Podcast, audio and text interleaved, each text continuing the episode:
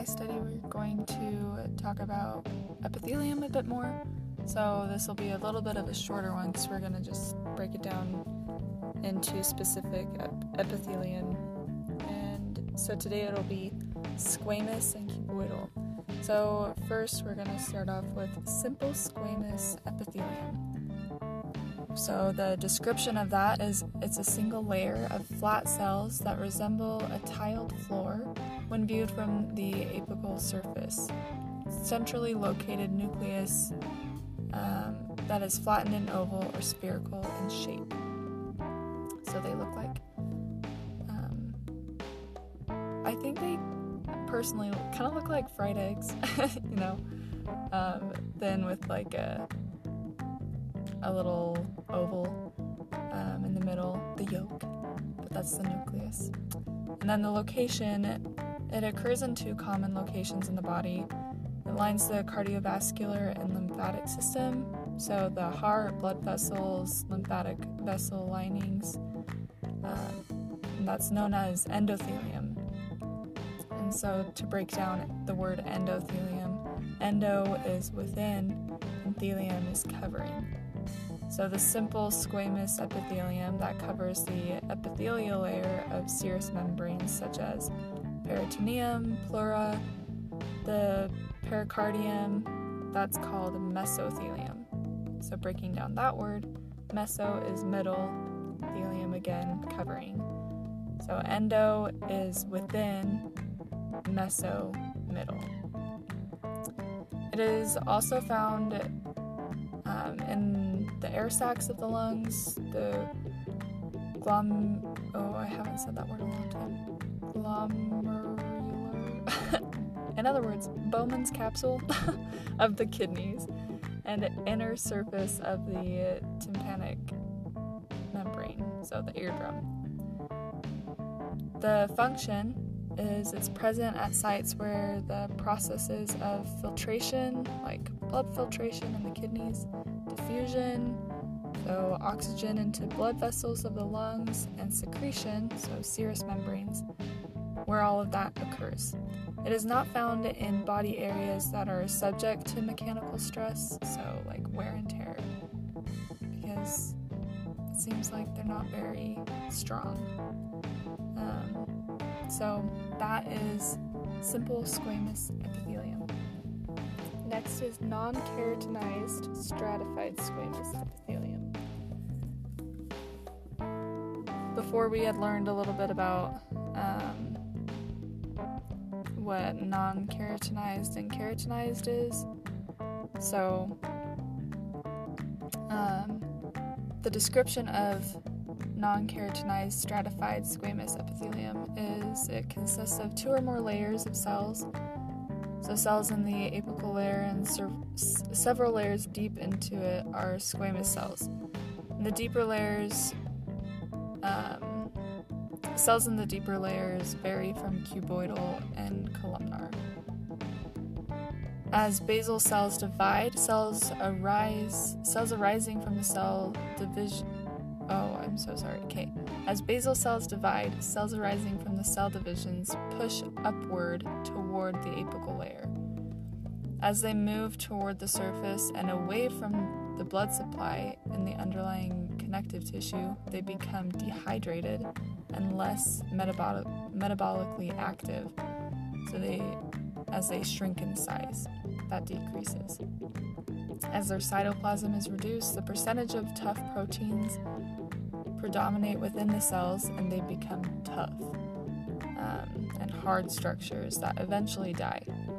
At the apical layer, after the dead cells lose their cell junctions, they're scuffed off, but they are replaced continuously as new cells emerge from the basal cells. So it's like this rotation.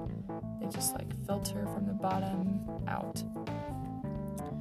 Um, and then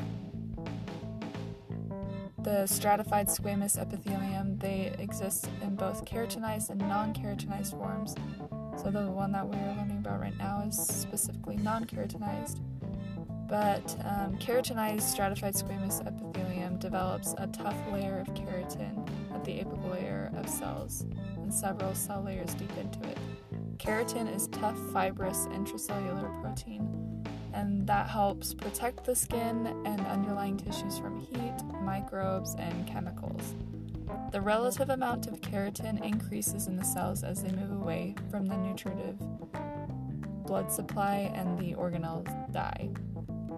So, non keratinized stratified squamous epithelium does not contain large amounts of keratin in the apical layer, and several layers deep into it, it and is con- constantly moistened by mucus secretion from salivary and mucus glands. So the or- organelles are not replaced in the epithelium.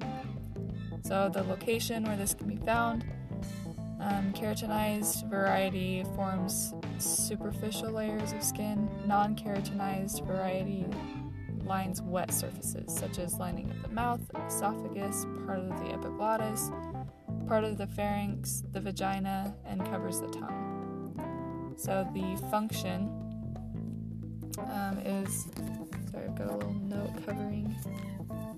Okay, the function it protects against abrasion, water loss, ultraviolet radiation, and foreign invasion. Both types of stratified squamous epithelium form the first line of defense against microbes. So that is non keratinized stratified squamous epithelium, but we did learn a little bit about keratinized as well. Now, onto simple cuboidal epithelium. I, fun fact, love how this looks. They're just like cute little pillows, I think.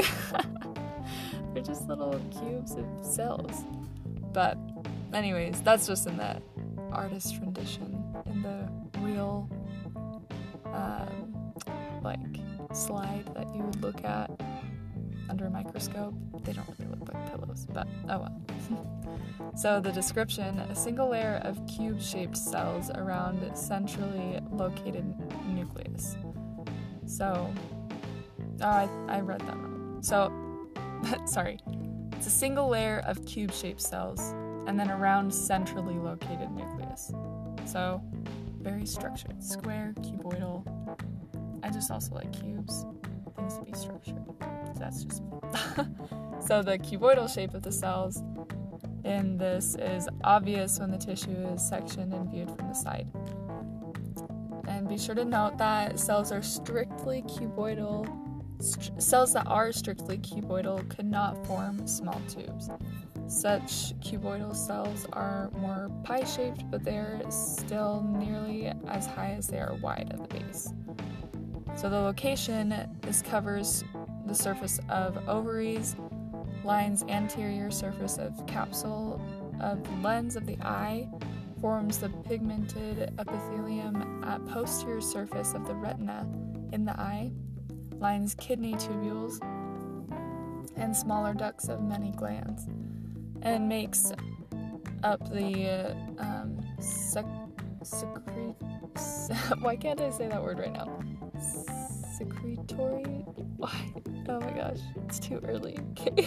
portion of some glands, such as the thyroid gland, and ducts of some glands, such as the pancreas. And the function of simple cuboidal epithelium is for secretion and absorption. That is all for that. Last one stratified cuboidal epithelium. Also cute. Little pillows all stacked up. so, these are two or more layers of cells in which the cells in the apical layer are cube shaped. And this is a fairly rare type of epithelium. The location is in the ducts of adult sweat glands and esophageal glands and part of the male urethra.